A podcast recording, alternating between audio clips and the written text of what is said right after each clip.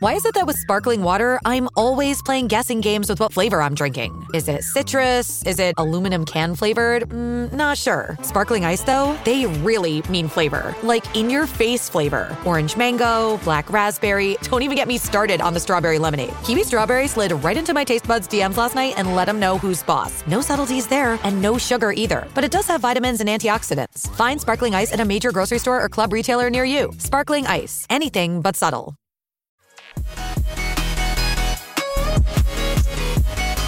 This is Forward Progress here on the Hammer Betting Network. We are recapping day one in NFL free agency. Eric Eager from Sumer Sports, Fabian Sommer, professional sports bettor.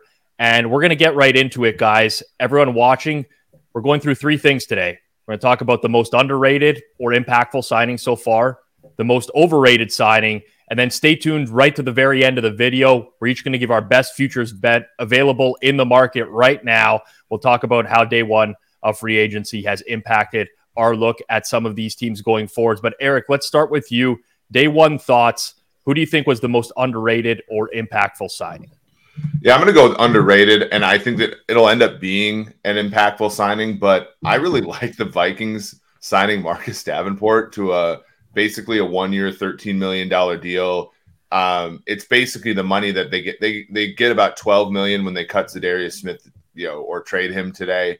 Um, and with Davenport, you know, I tweeted this out the other day. Davenport did have a dip uh, in production, like he had like a 14% pressure rate in 21 uh, and just a 12.1%, which is still fairly, it's still okay in 2022. But he had a three, he was involved in 3% uh, sacks, you know, you know, per pass rush in, in 21. Last year was 0.3 percent, right? So anytime you look at, at, the marketplace, you're like, what are they buying? Uh, there's you know statistics to suggest uh, that these markets buy sacks, and so I think the Vikings are really getting, of course, they're buying the pressure rates and they're buying the thing that generates the sacks there, and it gives them an option. It reminds me a lot of when Tampa Bay signed Shaq Barrett uh, back mm-hmm. in 2019, where um, you know, the sack production wasn't there, but the the pressure production was overshadowed by guys like Cam Jordan and stuff like that. Uh, you know, then you give yourself an opportunity as you're trying to get younger. Um, when they have cap space in 24, they can extend him, they can franchise tag him, they can do all these things. But it's a really good move by the Vikings, I think, getting younger uh, at, at one of the more important positions in the NFL.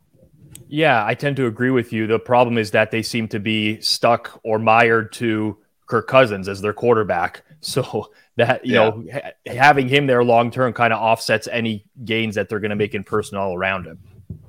Yeah, I think though this this offseason they're they're making moves that suggest that this is his last year. Um, I, and obviously that's famous last words. We said that last year at times, uh, and then they went ahead with the extension with void years and all that. But it does look like there's a path for them to get under the cap and at least field the roster without having to sort of spread his money out over multiple years. But I do agree with you. I mean, Cousins has a chance if Rodgers stays uh, in the league this year. He'll be the second oldest quarterback in the NFL uh, starting. Um, so I, I, think the Vikings will move on. I think they're going to be terrible this year. I think that they're designed to be terrible. Um, but this is a move where you're thinking about this team has only five draft picks coming up. They need to start getting good players with good pedigree and premium positions. And this is a signing that is like sneakily underrated because this is one way to do that uh, when you don't have a draft class that's 10, 10 picks deep.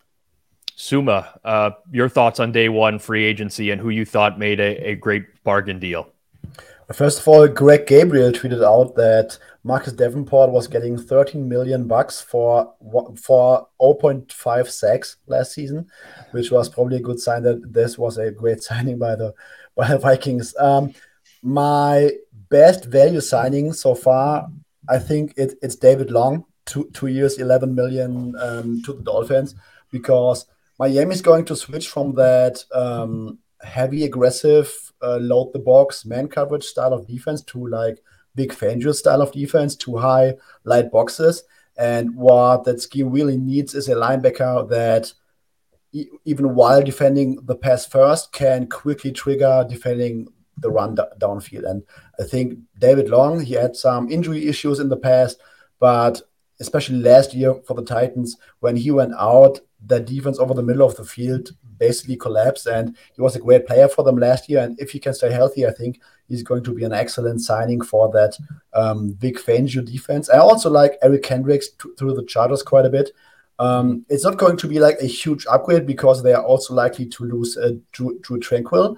But I, I, think that Eric Kendricks is uh, basically the guy that this defense um, desperately needs, especially when you consider that they would lose uh, Drue Tranquill. Um, what I also sneakily like is Cam Sutton to to the Detroit Lions for three years, uh, thirty million, uh, something in that range. Cam Sutton has been a really, I would I would call it solid cornerback in Pittsburgh, and that's basically what what this Lions defense needs: just solid cornerback play, a guy that is not going to get toasted every time. And I think they also got him extremely cheap um, for the price tag. Sommer goes three for the price of one right there. Three signings that he loves on day one. Uh, I'm going to go completely off the board here. So I included most underrated in in this for a very specific reason. I love the Mike White signing as a backup quarterback for the Dolphins because we look at what Miami suffered in the, the latter half of last season with Tua and the concussions, obviously, and them essentially falling off a cliff. They're doing a lot to address their defense. They bring in Vic Fangio. They make the trade for Jalen Ramsey, which I think is huge for that squad. They cannot go into games with this team and have Skylar Thompson playing meaningful games at any point. And Mike White is not the guy that's going to come in and win them a Super Bowl, but he's the type of guy that can come in and honestly compete in games, even against the Bills, against the Jets, possibly with Aaron Rodgers as well. So I think that that was a very smart move. I thought he was one of the better backups that was available on the market. And uh, I just have a soft spot in my heart for Mark, Mike White as well. So uh, I think he's going to be really helpful if we see, you know, Tua needs to rest at all next year or anything along those lines. I think having Mike White there is huge. All right, guys, let's get into the next one. And Sommer, we'll start with you here on this one. Most overrated signing from day one in free agency? Going with Tremaine Edmunds to, to Chicago. Um, I thought when they signed TJ Edwards, I thought, okay, great signing. TJ, Equ- uh, Edwards, uh, three years, 21 million. Uh, or something like that. New Mike linebacker. They also got that uh, undrafted um, uh, linebacker who played really well for them last year. I think Sanborn so I thought, yes, Edwards, Sanborn, new linebacking do very cheap deal for TJ Edwards. And then they also signed Tremaine Edmunds for like 50 million guaranteed. And I think that has to be one of the most overrated signings of yesterday. I really don't get why you would get rid of Roquan Smith, who was clearly a blue chip uh, level linebacker. And then you, you go on into free, ag- free agency and give up so much money for two linebackers on, on the first day uh, didn't make a lot of sense to me. So I'm going with, with Edmunds. Yeah, Eric, that was a little bit disappointing for me because I went and I bet Bears futures immediately on the DJ Moore trade, which I thought would be great. All of the the draft capital that they have now, plus all the, the money they had to spend. They're, they had the um, the lowest, uh, I think, the most cap space of any yeah, team in by, the league. By going thirty million bucks, yeah. right? And I was like, okay, they can really improve this team. And now these moves will improve the team, but questionable whether that's where the where they should have been spending going into this free agency. Yeah, there's a little bit of like styles make fights here, and I'm I'm arguing against the Bears, but I'm sort of trying to give a reason why. So like using tracking data, we've we've discerned like what kinds of linebackers there are, and there are guys that bite on play action really hard, but also flow to the run. And then there are guys that kind of sit back against the run and then don't bite on play action if you look at some of that data, Edmunds and Edwards are very much like Bobby Okereke and Darius Leonard, and I, I butchered both names um, in in uh, Indianapolis. Like if you look at their their splits with the tracking data, they're exactly those two guys. And um, Roquan Smith was like the opposite, right? So like I, I had this thesis at the beginning of the year that like, look, you know, Eberflus is not going to really like like if you're going to spend 20 million on a linebacker, it's going to be the kind of guy that plays linebacker the way you want to. And this is to my like, you know, so scheme matters. But to Sommer's point, like you should build your scheme around blue chip players and not overspend for guys that fit your scheme. And I think that that's what the Bears kind of did here uh, which is unfortunate.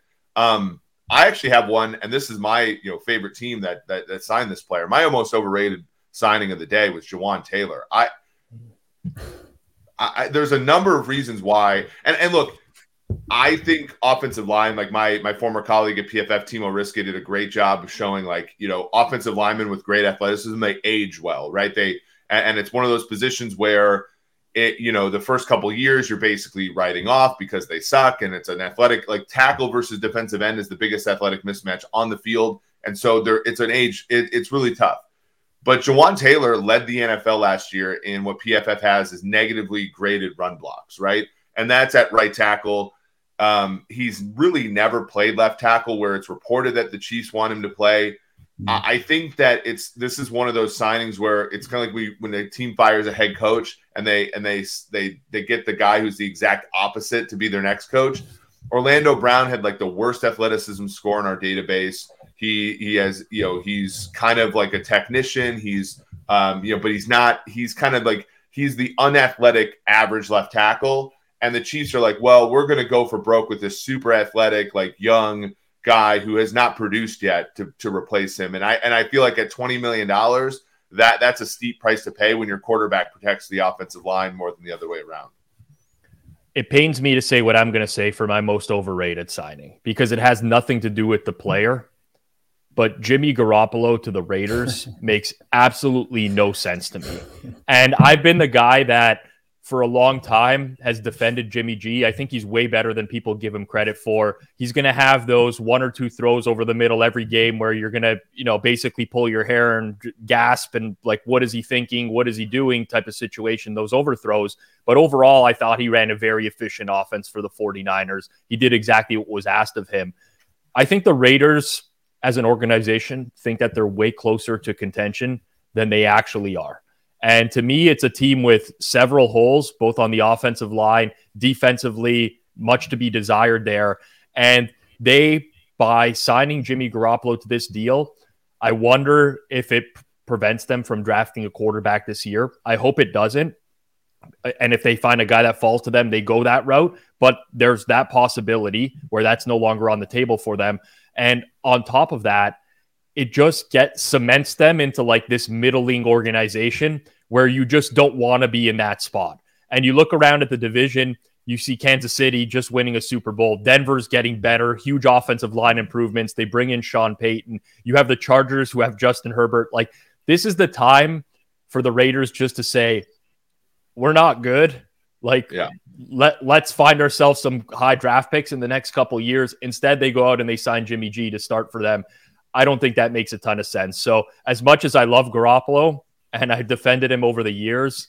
I, I just have no idea what the Raiders organization is doing.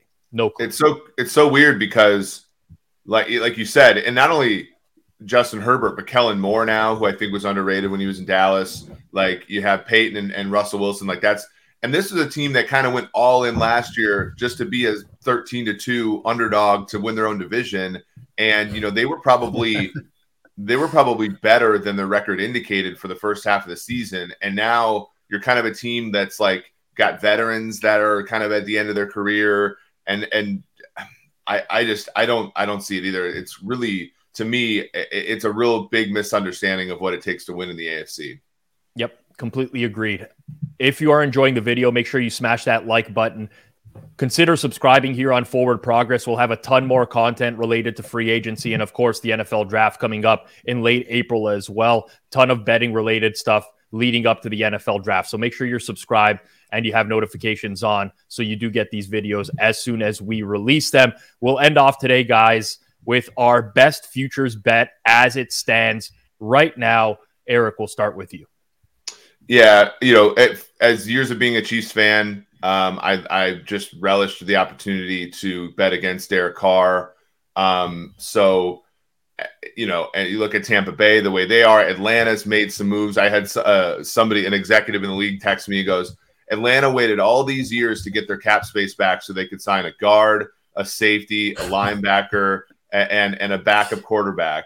And so, like, I'm gonna. I'm still like. I think people are out on the Panthers now after the Panthers moved up and and you know very, very richly moved up uh, to get the first overall pick. I think there's a small chance that they trade back and accumulate even more than what they traded for the pick in the first place. Um, but but anyway, I I like the, the coaching staff that the Panthers have assembled. Um, I still think that with Brian Burns and guys, you know, uh, uh, Jaycee Horn and guys like that on defense, I still think they can be good there. And you know, depending upon who they take, I think three to one is still at Caesars a good bet for them to win that division. Yeah, me and Suma were talking about this in one of the videos we did last week in terms of we just don't want to bet the Saints or we don't like the Saints at their current odds there where they're they've now moved up to like plus 140 in most spots and it was like which of the other teams in the division is live. I think we settled on Atlanta because we thought that the Lamar Jackson to Atlanta hype was real at the time, but that's looking less likely with each passing day. Uh, I, I'm still not convinced that the Saints are far and away the best team in that division. So uh, I like that look. Sommer, on your end, what's standing out to you? It pains me to say, but I, I, think that Miami's odds are a little bit too high after all what they did in the in in the past seven days. Um, I still think that the offense with Tagovailoa will be kind of limited next year, and I don't think we will see like repeatedly that stretch that we saw in the middle of the season when they were really putting up like 35 points against uh, bad defenses. I don't think that th- this kind of offense is uh, really that sustainable, and they look very poorly against the the better teams in the league.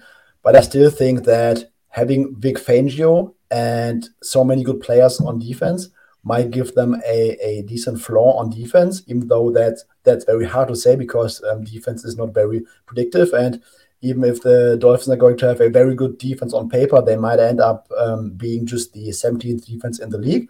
But I think that they have like a decent fat tail to the upside because that that that offense can click every time, and the defense with one of the best defense coordinators in the game also has some upside to make some plays um, late in the season. So right now, um, Dolphins at in, in that 16 to 1 AFC odds range. I like that quite a bit. Um, a team like the Jets, for example, I, I think that that price is is uh, a gun already. So right now, um, Dolphins standing out. Yeah, Caesar Sportsbook 16 to 1 right now. Uh, you can find some 15 to 1s. Most of the market have 14 to 1, but they are priced as the eighth best team in the AFC. And I agree with Sommer. I think that they're they're worth a look, um, especially to win the AFC. For me, I'm going to go to the NFC West. Uh, I'm going to take the Seattle Seahawks at five to one to win the NFC West. I wasn't in love with the Geno signing because it's the same as the Jimmy G signing. It kind of cements you into like that middling position. But I think that there's question marks, especially with the Rams, who are priced at plus 375 to win the division. There's no way the Rams should be priced better than the Seahawks, in my opinion. Seahawks have a great uh, young core that they drafted last season. The Rams are pretty much in cap hell, trading away players that are of value to recoup any sort of draft picks that they can. I don't see how the Rams should be priced better. And I think that there's a possibility that the 49ers fall off next year. I mean, they signed Sam Darnold now. Who knows who the quarterback's going to be? But you you potentially get Brock Purdy off a UCL injury. You get Trey Lance, who I haven't been impressed with at all, if he can even play, or Darnold, who's never proven anything as a pro. I think there's tons of question marks in San Francisco, and people just expect that it's Kyle Shanahan. The offense is going to hum, and it's going to keep humming. At five to one, I think the Seahawks are a pretty solid bet now that they've solidified the quarterback position. I, am high on Geno. I think he did a lot of good things last year. Um, so that that's where I'm going to go. Um, Curious what what your guys' thoughts are on, on the NFC West next year. Well, you're you're basically betting against the Niners, right? Because Arizona, you know, I think that one of the next dominoes to fall in the draft is going to be Arizona moving back out of three. Like, there's really nothing, you know, one player is never going to really help them. Um, and, and Monti Ossenfort comes from a, a um, you know Patriots regime that loved to move back and, and rebuild that way. Murray's not going to be really ready for the beginning of the year, so it, it's going to be rough there. Um, and, and, LA, like they just don't have any players, right? And and, the, and their best player now, I mean, Cooper Kupp's their best player, but their their their their quarterback, the most valuable player, um, you know, is a ticking time bomb health wise, I would say. So you know, you're basically just betting on McVay there if you like the Rams, and that's I think dubious if they don't have a defense uh, or or you know a, a supporting cast. So you're basically betting against the Niners, And the Niners have shown fragility over the past decade. They've either lost 10 or more games or made the NFC Championship game every single season except for 2014 since 2011. So uh, it, it, really has been, uh, you know, a boomer bust there. And, and if you're getting those kind of odds, then uh, that, that seems reasonable to me. Sommer, I know you've really been high on the 49ers for years. Any thoughts on them going into next year? I echo a lot of what Erica said. I mean, I can al- already imagine the uh, training camp hype around Sam Darnold, like uh, tossing deep bombs against the um, B defense of the 49ers and everyone getting hyped up again. Oh, every quarterback is going to work in Shanahan's system. But yeah, I mean, Trey Lance, even if he's ready to play, he will likely have a step backwards in terms of his ability to run the ball next. Uh, next year, which I think will take uh, some of the elements away of a potential dual threat uh, Trey Lance offense. Brock Purdy maybe coming off of UCL, um, Sam Darnold. I think there's a clear path for, for the Niners uh, to not be good next year. All right, so there you have it. Eric's going with the Carolina Panthers plus 300 to win the NFC South. That's available at Caesar Sportsbook. Uh, Sommer is going with the Miami Dolphins to win the AFC 16 to 1 at Caesar Sportsbook. I'm taking the Seahawks plus 500 NFC West. That's at bet 365. I'd also take the plus 450s that are on the board at all of the Canby books, Bet Rivers, uh, and so on and so forth. Thank you for tuning into Forward Progress. Once again, if you do enjoy the content, make sure you smash that like button and subscribe to the channel. We'll have a lot more this week for myself, for Eric Eager, for Fabian Sommer. We'll catch everyone next time. Peace.